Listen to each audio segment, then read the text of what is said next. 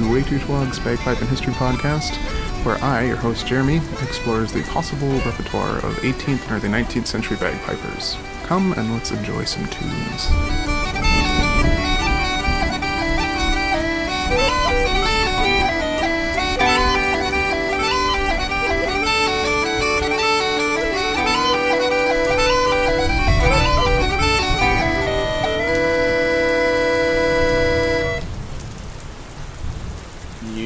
That sound means. It's the Halloween episode. Um, yeah. So it's also the second episode in a month. It's the first time since moving to North Dakota, having a baby. Feeling pretty good. Um, might mean I don't do an episode next month, but uh, I might. Should be able to. Anyway, that uh, rain sound is pretty distracting, so let's just uh, let's crank it down a little bit.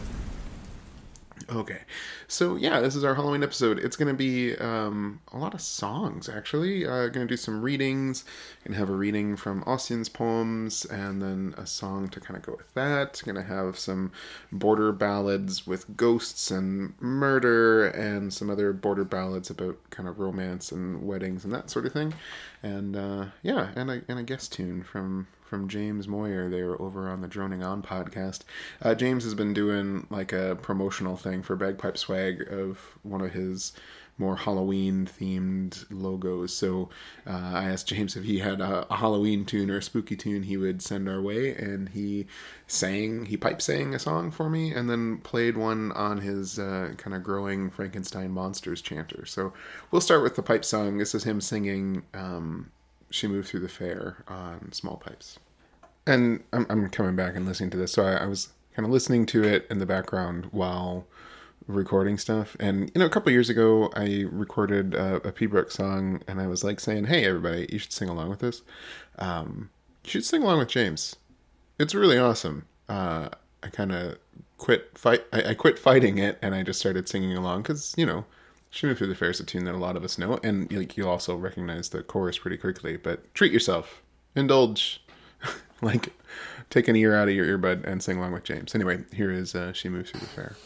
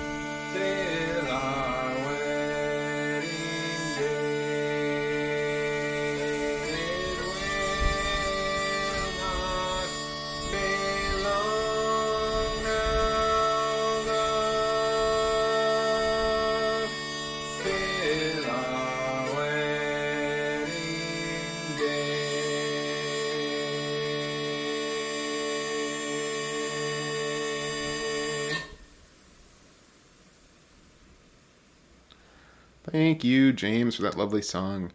Um, so, you know, I wanted to.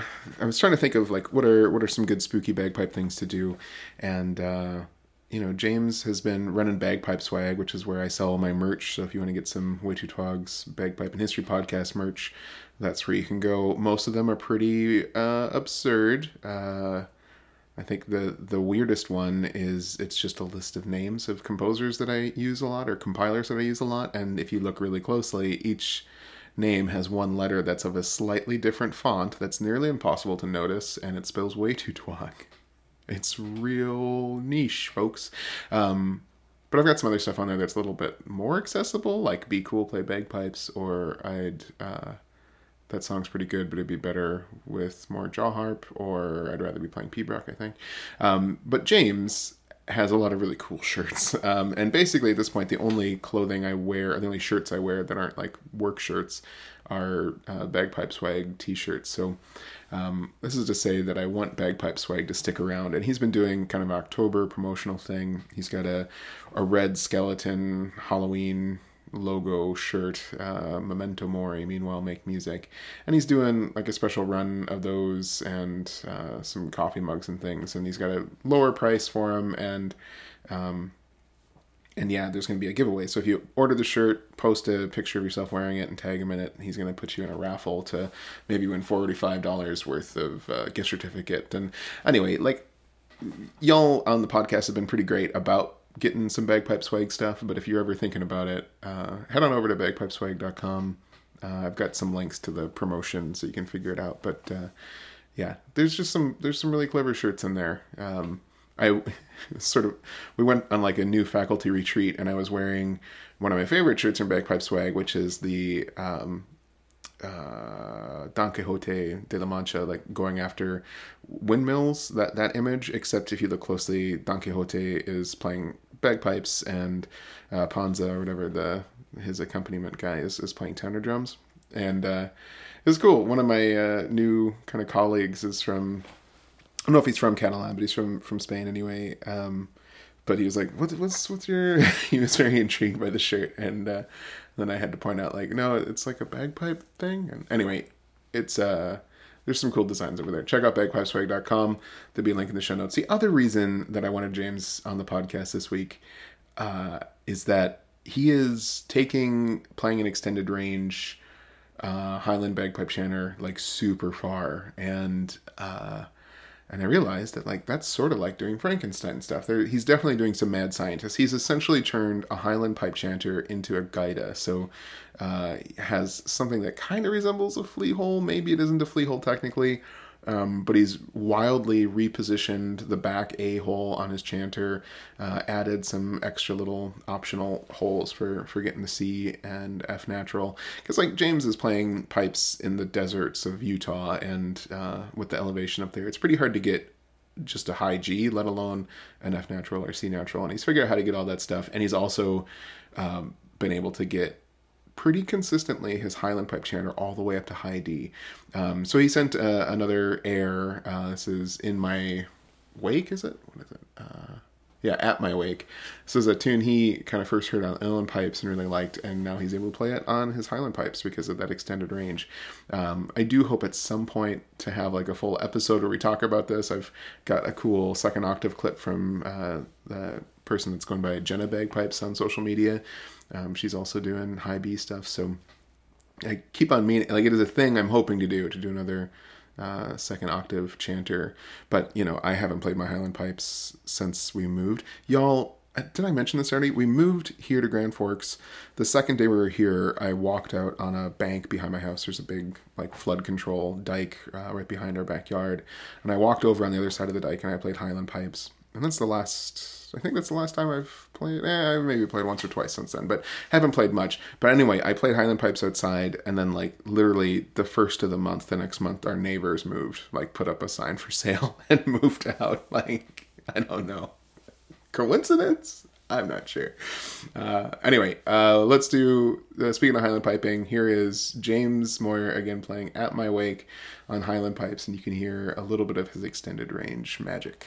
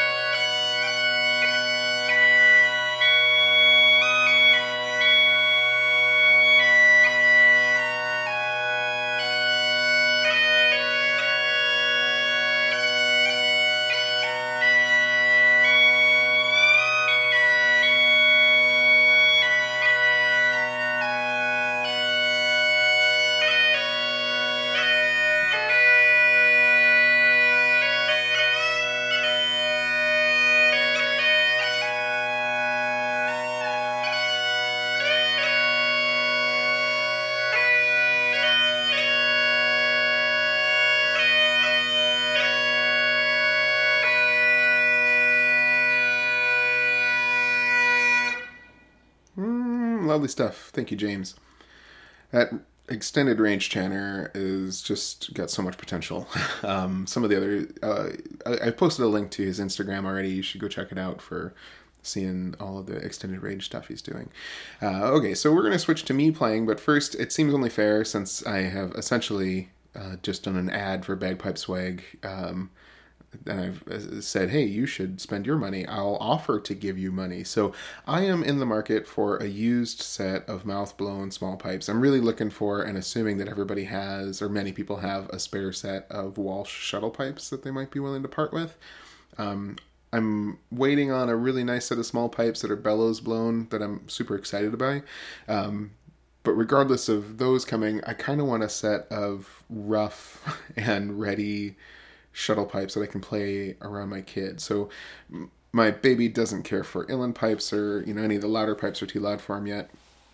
Um, he really likes my D small pipes, but the D small pipes use a bellows and parts fall off of it, and it's just not really an ideal instrument for being able to play for him as long as he's interested. And then when he kind of loses his mind of like, okay, this has been enough, um, having to take off a bellows and all that is just a bit of a chore. So if you have a set of Walsh shuttle pipes taking up dust in your closet, um, I would be very much inter- interested in alleviating you of, of those uh, or, or buying them from you. So I already put bu- an ad on Bob Dunsire. I've done this before and got like three or four offers within a week. So um, I guess strike while the iron's hot. Um, but you know, do let me know if you hear this later. Um, let me know if you still have a if you have a set you want apart because I I kind of I wound up last time I did this for my brother-in-law. I got a set of small pipes out of somebody's um, closet. I was able to like line a couple people up with other small pipes that they they wanted or other people wanted to buy them once I had bought the one that I wanted. Anyway, if you've got a set of shuttle pipes in your closet and you want to get rid of it, I already posted on Bob Dunsire. I'm willing to spend 250 bucks um, or negotiable, whatever. Um, but yeah, let me know. Uh, all right. So to set the like Halloween mood for me, anyway, uh, I'm gonna play a couple tunes from one of my favorite new collections of music. This is from uh, 1791 collection by uh, John Watlen. This is a book called "The Celebrated Circus Tunes Performed at Edinburgh This Season," with the additions of some new reels and strathspeys for the piano, forte, or violin, uh, and bass there are so many good tunes in here, and a lot of them have to do with stage performances, it seems like, and uh, they're just stellar. Uh, anyway, I'm going to play one. You know, the first Halloween episode I did, I spent a lot of time talking about fairy stories, and uh, there was a. Tri- a, tune in this book uh, from a pantomime or an opera called The Fairies Triumph, and I'm desperate to find more tunes from um, the Fairies Triumph because this one is really great. So we're going to play that one. So this is The Milliner's House, which is, like I say, in the pantomime The Fairies Triumph. And then we'll go into The Siege of Belgrade, which is performed by the Little Devil, is the uh, comment on it. But some really cool, funky sounding tunes, and I'm going to play my low F whistle and high F whistle and some G drones.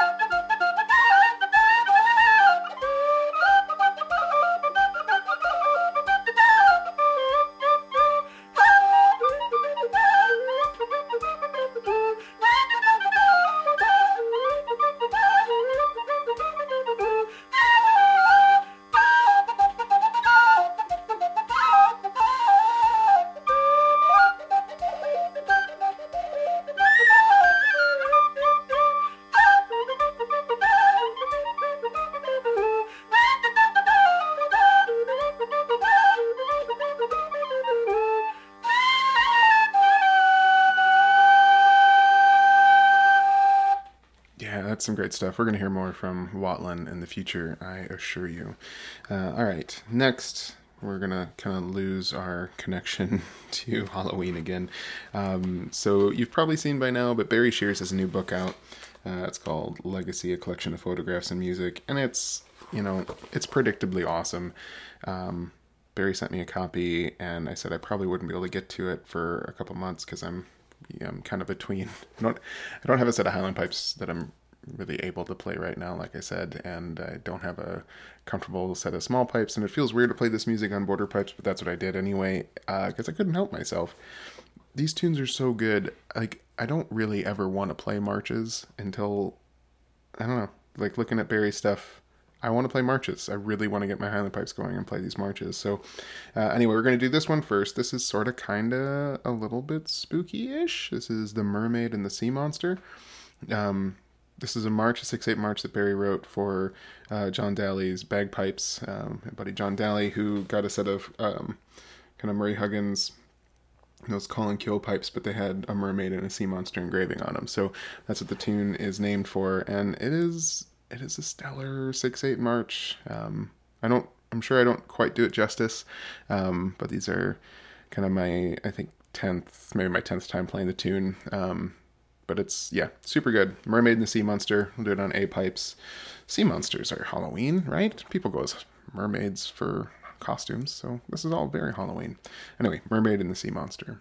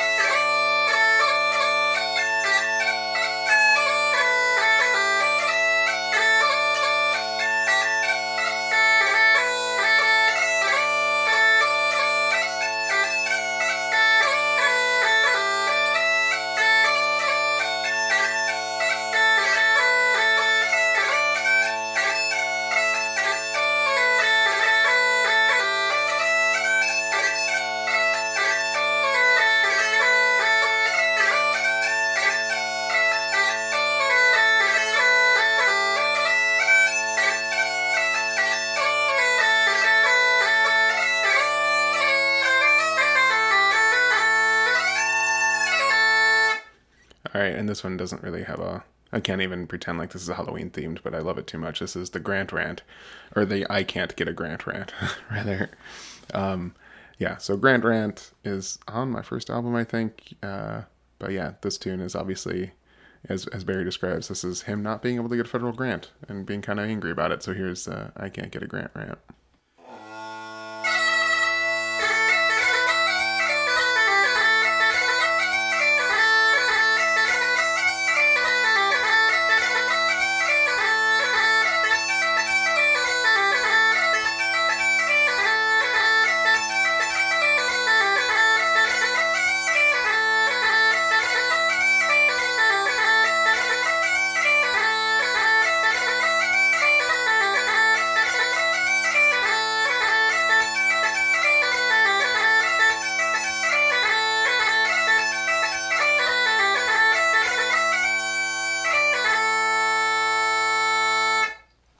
Still going to play some Barry tunes, but I think I've managed to get them sort of spooky, Halloweeny, um, mostly by adjusting the tuning a bit. I was playing on the A chanter mostly, and then I decided just to experiment and throw the G chanter on there and see if I could get the tunes a bit better. And I did some changes to the tuning, and uh, yeah, I think I think this worked out pretty well. So this is a set, uh, two tunes written by Barry. One is John G. Daly, so uh, same John Daly that the Sea Monster and Mermaid tune is named after, and then the next one is Mrs. Evelyn Shears. So Barry wrote both of these tunes, one for John and one for his mother, and yeah, adjusted the tuning a bit. I actually transposed the John Daly tune. Um, I'm trying to get better at reading the notes, um, like playing my G chanter actually as the notes would be written, which is gonna kind of unlock the Ian Gelston book for me. Um, so I'm still still in the early stages of this, so it's a little bit tricky, but uh, I think it holds together pretty well as a set actually. So here's John Daly and Miss Evelyn Shears.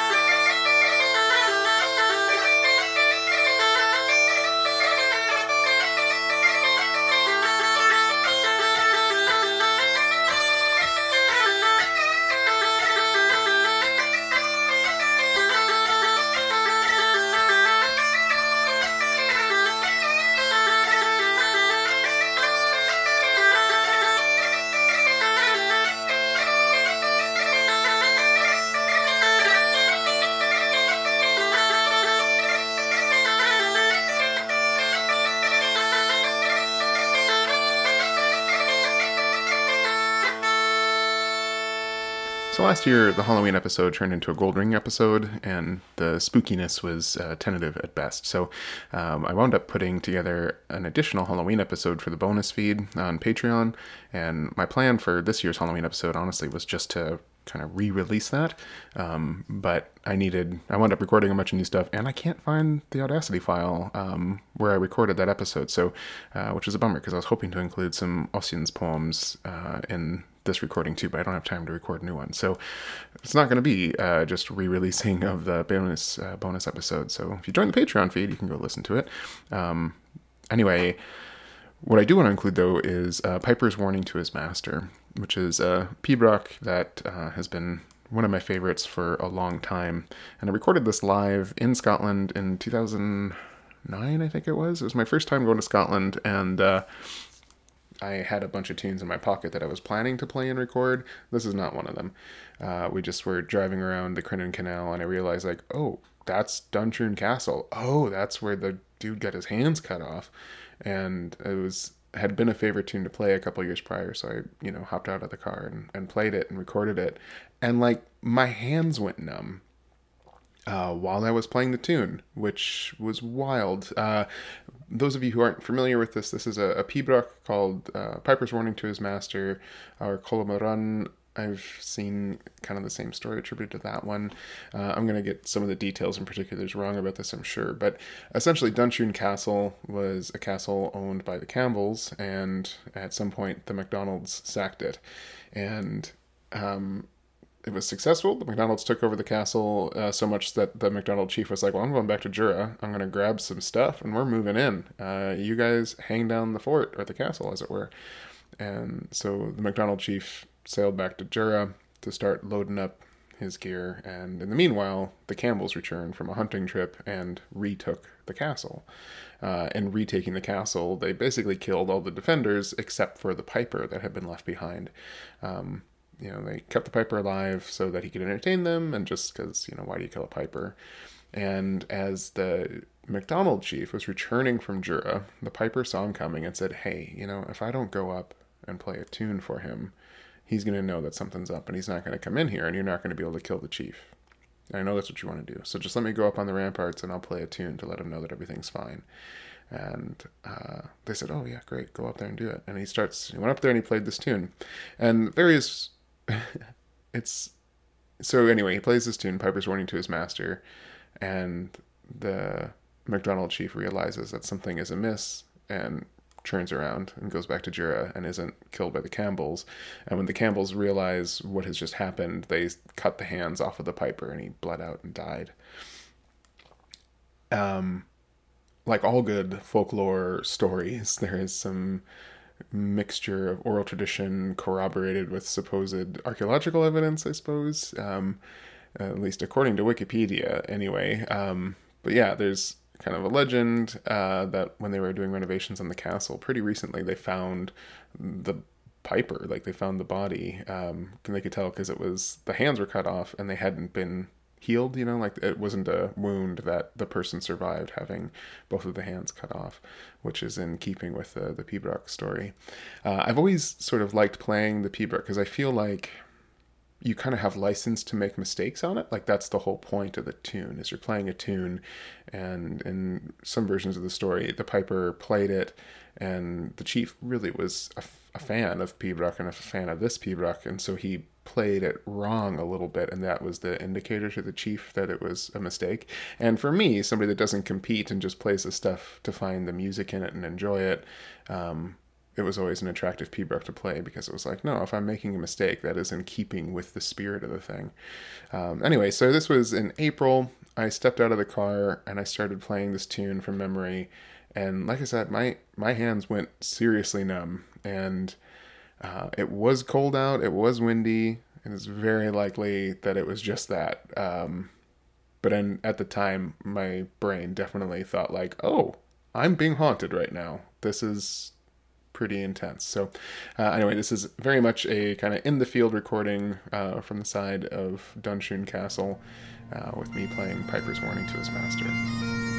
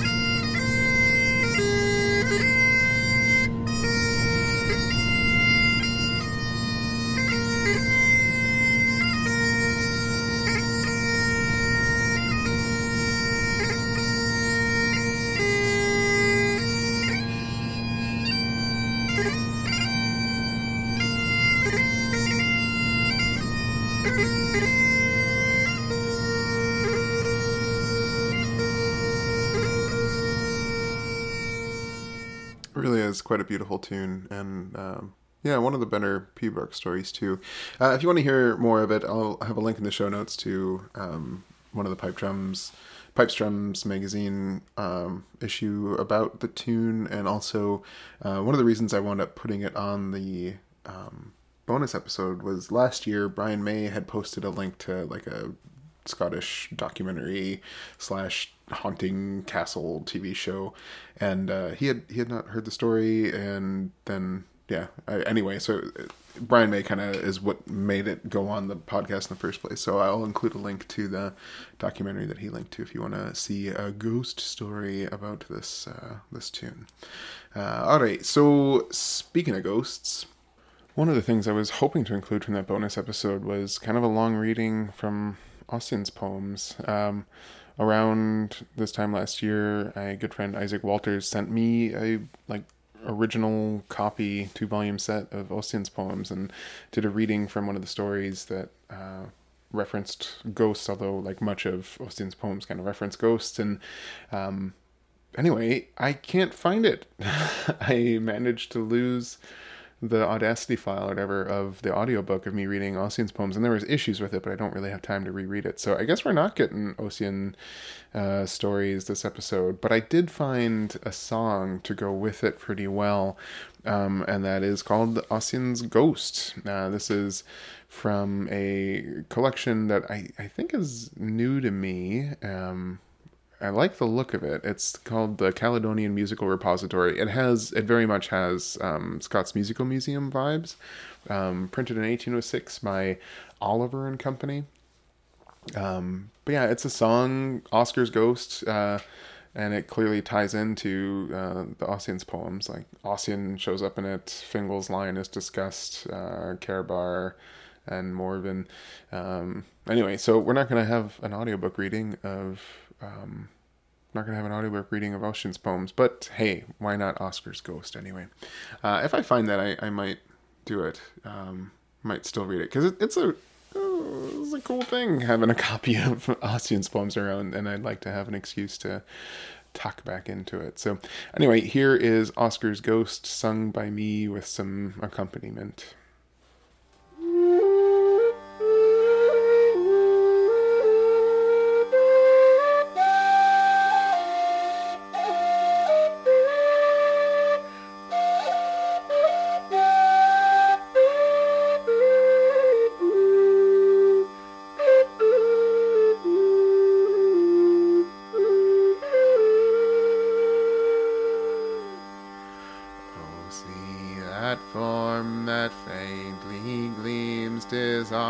Oscar come to cheer my dreams. On wings of wind he flies away. Oh, stay, my lovely Oscar, stay. Wake Ossian, last of Fingal's light, and mix thy tears and sighs with mine. Awake the harp to doleful lays, and soothe my soul with Oscar's praise. The shell is ceased in Oscar's hall since gloomy Carbar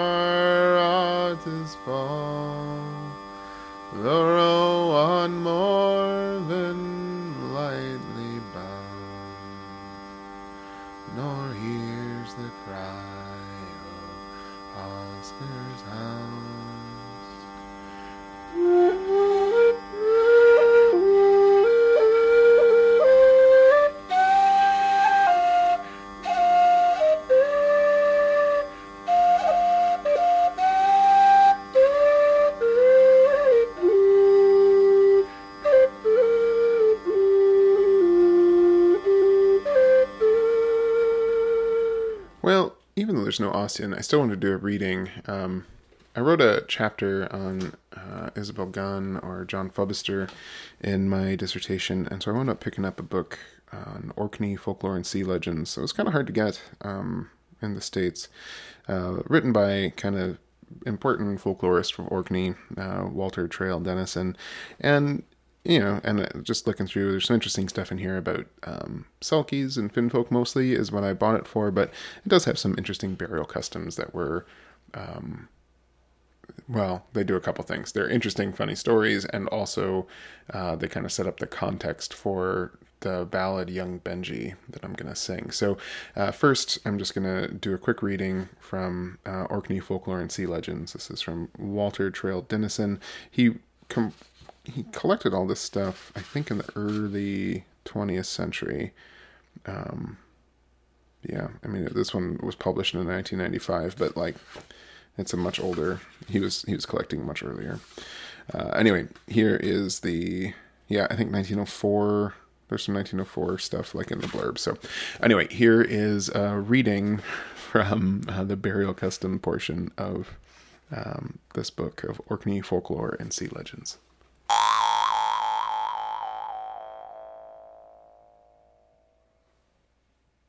Plate or saucer filled with salt was placed on the breast of the dead. The origin of this custom I have not been able to discover. The old people who practiced it said they only did it because it was wont to be done.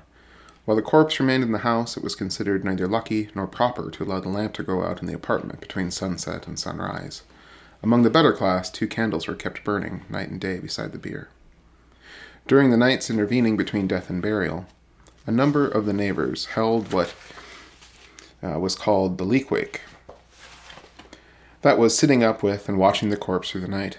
During those vigils, the most ludicrous and unseemly scenes sometimes took place. To prevent evil from the spirit world, the inside of the door was an old times sand that is marked with the sign of the cross. As an additional safeguard, the watchers always provided themselves with a Bible or psalm book. In the days when Bibles were scarce and dear, the ministers were often borrowed for the occasion. The Book of Esther was a general favorite at leak wakes. These leak wakes were highly appreciated in the day. The glamour of superstitious fear, induced by the proximity of the dead, seemed to have added zest to the jokes, often practical, the telling of stories and drinking of ale.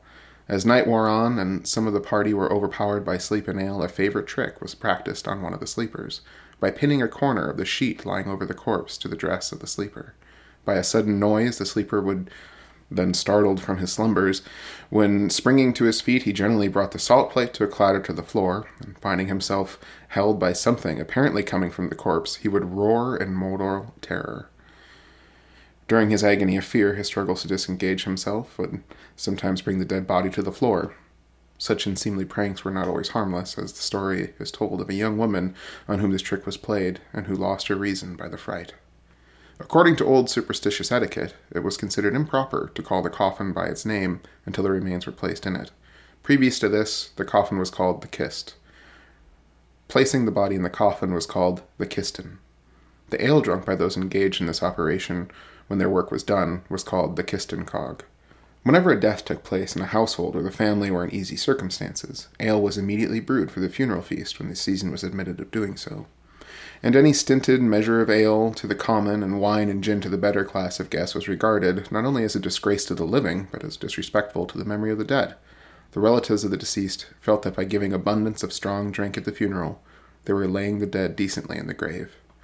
Invitations to the funerals were sent by verbal message. The earliest written invitation I have seen is dated 1700.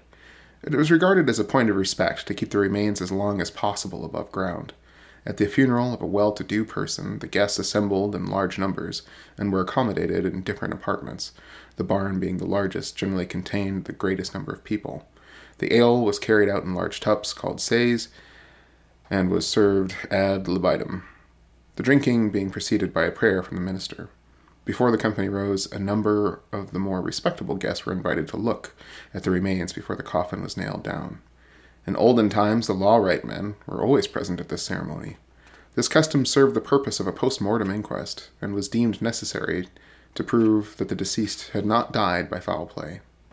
The coffin was, and still is, carried by seven persons, three at each side, and one at the head. I have met with no evidence to show that the coffin was ever carried shoulder high in the Orkney. Preceding the coffin a few yards, the kirk officer or beadle walked, ringing a handbell, all the way from the house to the churchyard. Of old, the bell ringing was used as a safeguard against evil spirits. to whose attacks the corporeal remains of the man were thought to be exposed while being removed from under a Christian roof to a Christian burial. Districts at any distance from the church had a fixed station at which the funeral party rested and drank a cog of ale or gin, which had been previously placed by the resting place for the use of the company. The resting place was called Wheel de Cruz, literally the rest of the corpse. During the first half of the 18th century, a funeral party carried to the grave the remains of a gentleman whose house was upwards of six miles from the churchyard. The gentleman had been notorious for immorality when in life, and now that he was dead, being tall and stout, gave the bearers no small fatigue in their long tramp. Gladly, at length, the weary party reached the Wheel de Cris, and setting down their heavy burden, they sat down and quaffed the exhilarating liquor provided for them by the big house. Now, it was the officers bound in duty to ring while the party sat, as well as when they moved on, so while the official refreshed himself with the liquor, Simon Moody took a spiel of the bell. Simon had indulged too freely in the generous liquor and was exceedingly top heavy. He could lie or sit, or he could even manage to walk, but to stand steady in a gale of wind was beyond the power of this heavily drugged brain. So after a few shakes of the bell, Simon's head descended to the level of his toes, and the bell rolled out of his hand. The officer rose too and looked for the sacred instrument, but and others joined him in the search, but the bell could be seen nowhere, and the conclusion was arrived that it had rolled into a rabbit hole. At this critical moment, the wind, which had been blowing a gale, rose to a hurricane, and a terrific whirlwind swept over the funeral party. Those who happened to be standing were flung to the ground. The good man of Navan made a narrow escape. His big coat, being buttoned below his knees, the whirlwind getting under, filled it and carried him up in the air. My narrator said, You see, he is a great professor, but everybody kent him to be a sanctimonious hypocrite, and though Satan was sure enough of a soul, he wanted his body as well. And he would ha' gotten it teague, and there had been na twa or three leaves of Carritches in the good man's inner coat pouch and that brought him to the ground with a veil. Carritches was the old name for the catechism, and was a potent charm against evil. When the whirlwind had passed, the company managed to gather themselves together and to think of resuming the melancholy task. To their surprise, the bell was found lying on the grass before their eyes, though no one could see it before.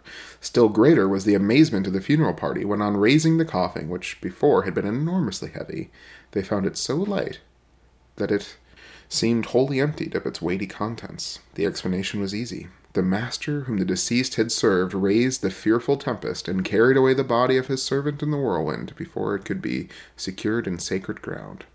Of course, only a skeptic would dream that the liquor drunk by the party was answerable for this infernal miracle. I just feel like I need some sort of, and now we're back in the present. Uh, anyway, yeah, I really, really like um, several aspects of those stories. So, um, the Lake Wake or Lake Wake, Wake. I might have to do uh, another version of Young Benjie with some. I mean, I know I've got some pronunciation wrong. I'm thinking about putting it on the album, but uh, it would need to do another take on it. But anyway, what I wanted to play first was uh, that whole story about um, the guy getting lifted up in the air because they lost the bell for a second. And The devil could come in and, and take his his servant. Um, I was trying to like come up with I, I, wanted to play more Barry tunes, and so I was trying to make a set of of Barry tunes that kind of related to that, and I I kind of did. Um, we're playing uh, a tune from "Play It Like You Sing It," and that tune uh, that tune is um, "Put Me in the Big Coffin" or uh, "The Kissed." So Kirsa Kiste.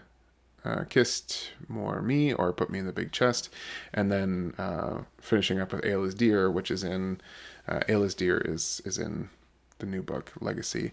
Ale is Dear is a tune that I played in middle school a ton, and I hadn't been able to find the title for it. So thank you, thank you Barry for including it. It's a wicked tune, and his version of it he added some a funky B part. So. Um, or a funky second second part versus what the original one is. So anyway, this is put me in a big chest and the ale is dear. So you know, putting them in the coffin or the kest is sort of what that is referencing, and then the ale is dear is you know all the drinking that associates these things. But I used that same funky G chanter drone tuning to make a pretty effective spooky Halloween sound. I, I feel like so. Anyway, thanks again, Barry, for these awesome tunes.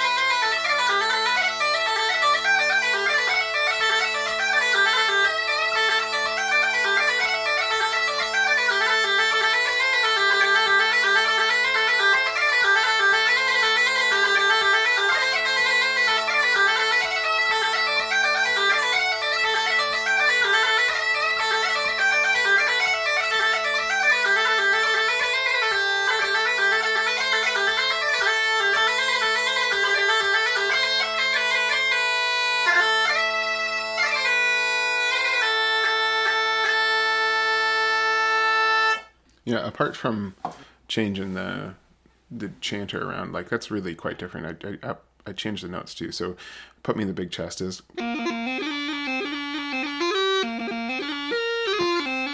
Um, so I, I put it in, you know.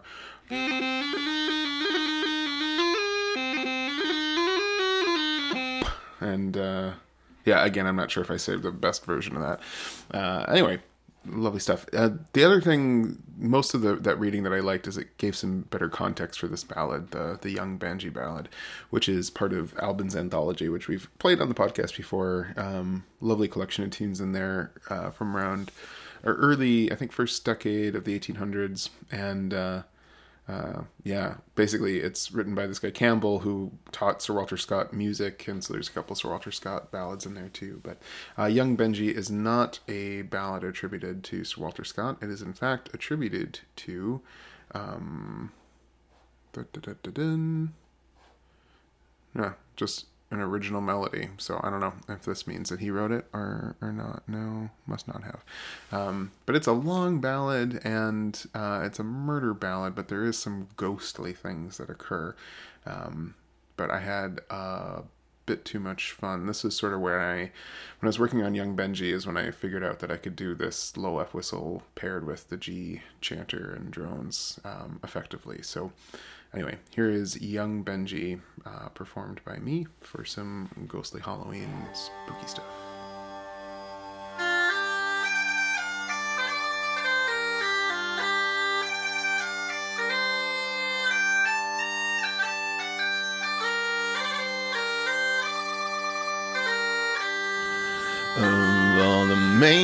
Fair Scotland, the fairest was Marjorie, and young Benjie was a true love, and a dear true love was he. And wow, but they were lovers dear, and loved full constantly. But I the mare when they fell out, the sadder was their plea, and they had quarreled on a day till Marjorie's heart grew away, and she said she'd choose another love and let young Benjie gay. And he was stout and proud-hearted, and thought it bitterly, and he's gained by the one moonlight to meet his Marjorie.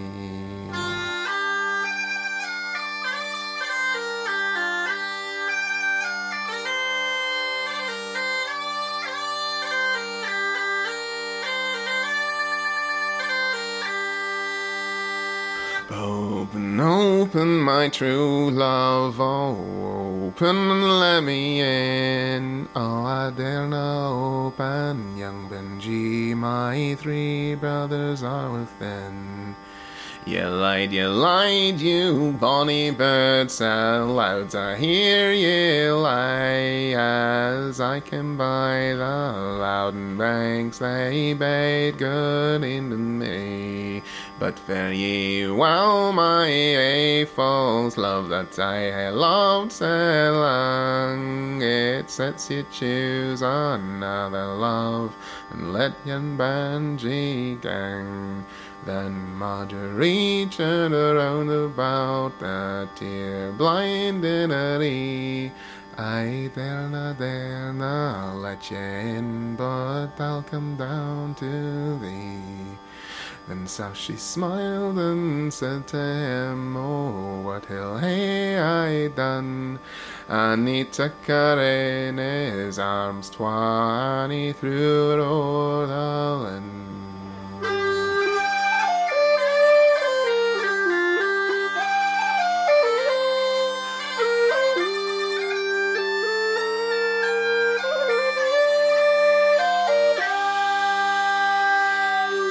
The stream was strong, the maid was stout, and laith, laith to be dang. But ere she won the Loudon banks, her fair colour was won.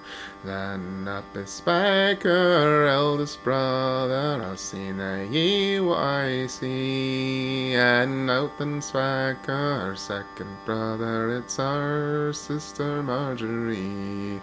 Out then spake her eldest brother, oh how shall we ken? And out then spake her youngest brother, there's a honey mark on her chin. Then they've up that comely corpse and laid it on the ground. I was killed, our a sister, and how can he be found? The night it is her low like wake the mourner burial day, and we maun watch at mark midnight and hear what she will say.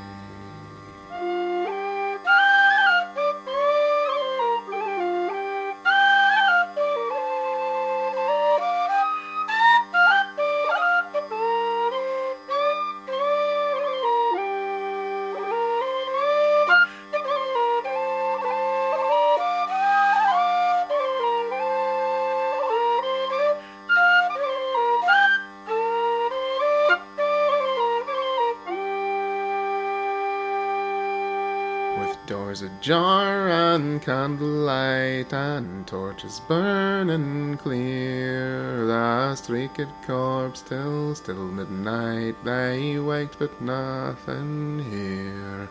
Um, about the middle of the night the cocks began to crow, and at the dead hour of the night the corpse began to throw. Oh, I has done thee wrong, sister, that the deadly sin. Was sayest out and feared no doubt as through ye o'er the linn. Young Benjie was the first man I laid my love upon. He was sae stout and broad-hearted, he threw me o'er the linn. Shall we young Benjie's head, sister, shall we young Benjie hang? Or shall we pick out his twa green and punish him merry gang? Yamuna Benjie's head, brothers, Yamuna Benjie hang. But Yaman pick out his twa green and punish him merry gang. Tie a green cravat round his neck and lead him out and in. And the best a servant about your house to wait young Benjie on. And I out every seven years, and you'll take him to the linn, for that's the penance he mandri the skag is deadly sin.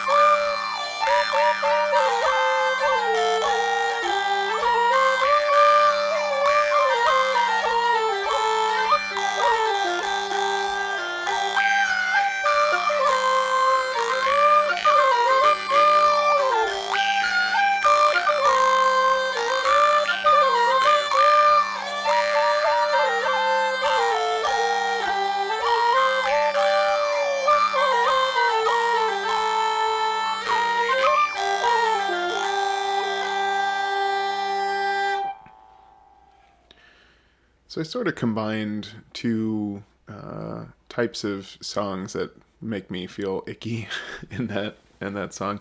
I really like Young Benjie. I like the harmonies. I like the melody, and you know, if it's got to be a woman murder ballad, I like that she comes back as you know and is able to communicate. And in theory, you know, Benjie is punished the way that she wants him to be uh, during her like wake or whatever when she can communicate with her brothers. Um, but yeah, I don't know, just violence against women is a real thing, and it's always weird how to feel about these old ballads with it. Uh, the other thing I don't like at the end is uh, Boys of Bedlam. Um, I kind of I've been playing around with like singing that to Robin and changing the lyrics because I love the melody of it, but it is uh, the Madhouse ballads. Um, I don't know. Mental health is just a weird. It, I don't feel super great about songs that like portray violence against women or that kind of poke fun at people being institutionalized. Um, but it's a great melody. Um, and there's a certain aspect of this where I know I'm just like being a little too sensitive or whatever, but I feel like I need to balance it out anyway, is what I'm saying. So rather than finish the podcast on a note of a woman being murdered, uh, we're gonna finish it with some other woman ghosts. But in this case, it is just the woman ghosting a guy that isn't taking the hint. So uh, this is easily uh, my favorite song to sing. This is "The Mountain Streams Where the Moorcock's Crow," and it sounds. I was so disappointed when I paid close attention to the lyrics the first time because I assumed that this was a song about fairies because of the way it sounded and just the vibe it gave me. And then I listened closer and I was like, "Oh no, this is just a woman that's not giving a guy her phone number." And he just keeps on being persistent and misinterpreting things. Is really what this what this ballad is or what this song is. Uh, I first heard it from Peter Bellamy on uh, on one of his albums, and uh, Henderson sings a really lovely version of it as well on uh, "Courting Is a Pleasure." But uh, anyway, for Halloween, we'll finish with another ghost, but. This one is just a woman ghosting a dude that can't take a hint. Um, thanks everybody for checking out our episode here. If you want to support the podcast, you can go to patreon.com slash waytootwag. You can also buy some merch from me at bagpipeswag.com or get that cool Halloween um, deal that James has got going so that bagpipe swag lasts a long time and I can always get replacement bagpipe shirts when Robin just spits up all over all of them and destroys them with his drooling destruction mode. Um, yeah. Anyway, uh, thanks for listening, everybody. Two episodes in one month again. This feels really good. I don't know that it'll be a regular thing, but I didn't want to miss up uh, another opportunity for a Halloween episode. So, uh, anyway, cheers, everybody. Thanks. We'll see you later. Here is Mountain Streams with the Moorcock's Crow. Happy Samhain. With my dog and gun through the bloomin' heather to seek for pastimes, I took my way. And it's there that I did spy a charming fair one whose charms enticed me a while to stay. And I said, my darling, you will find that I love you. And tell me your dwelling and your name also. Oh, excuse my name, and you'll find my dwelling near the mountain streams where the moorcocks grow. And I said, my darling,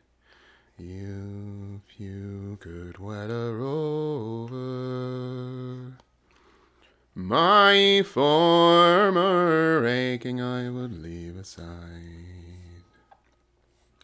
And I offer my heart, and I pledge you my honor. And if you prove constant, I'll make you my bride. But if my parents knew I loved a rover, grave affliction I would undergo. So I must stop and return for another season near the mountain streams where the moorcocks crow. And so farewell, my darling, for another season. I hope we will meet in some woodland dale. It's there that we shall kiss and embrace each other. And I'll pay attention to your lovesick tales. And then we'll be joined arm in arm together. And I'll escort you to your family's home, where the lark sings its notes so sweetly near.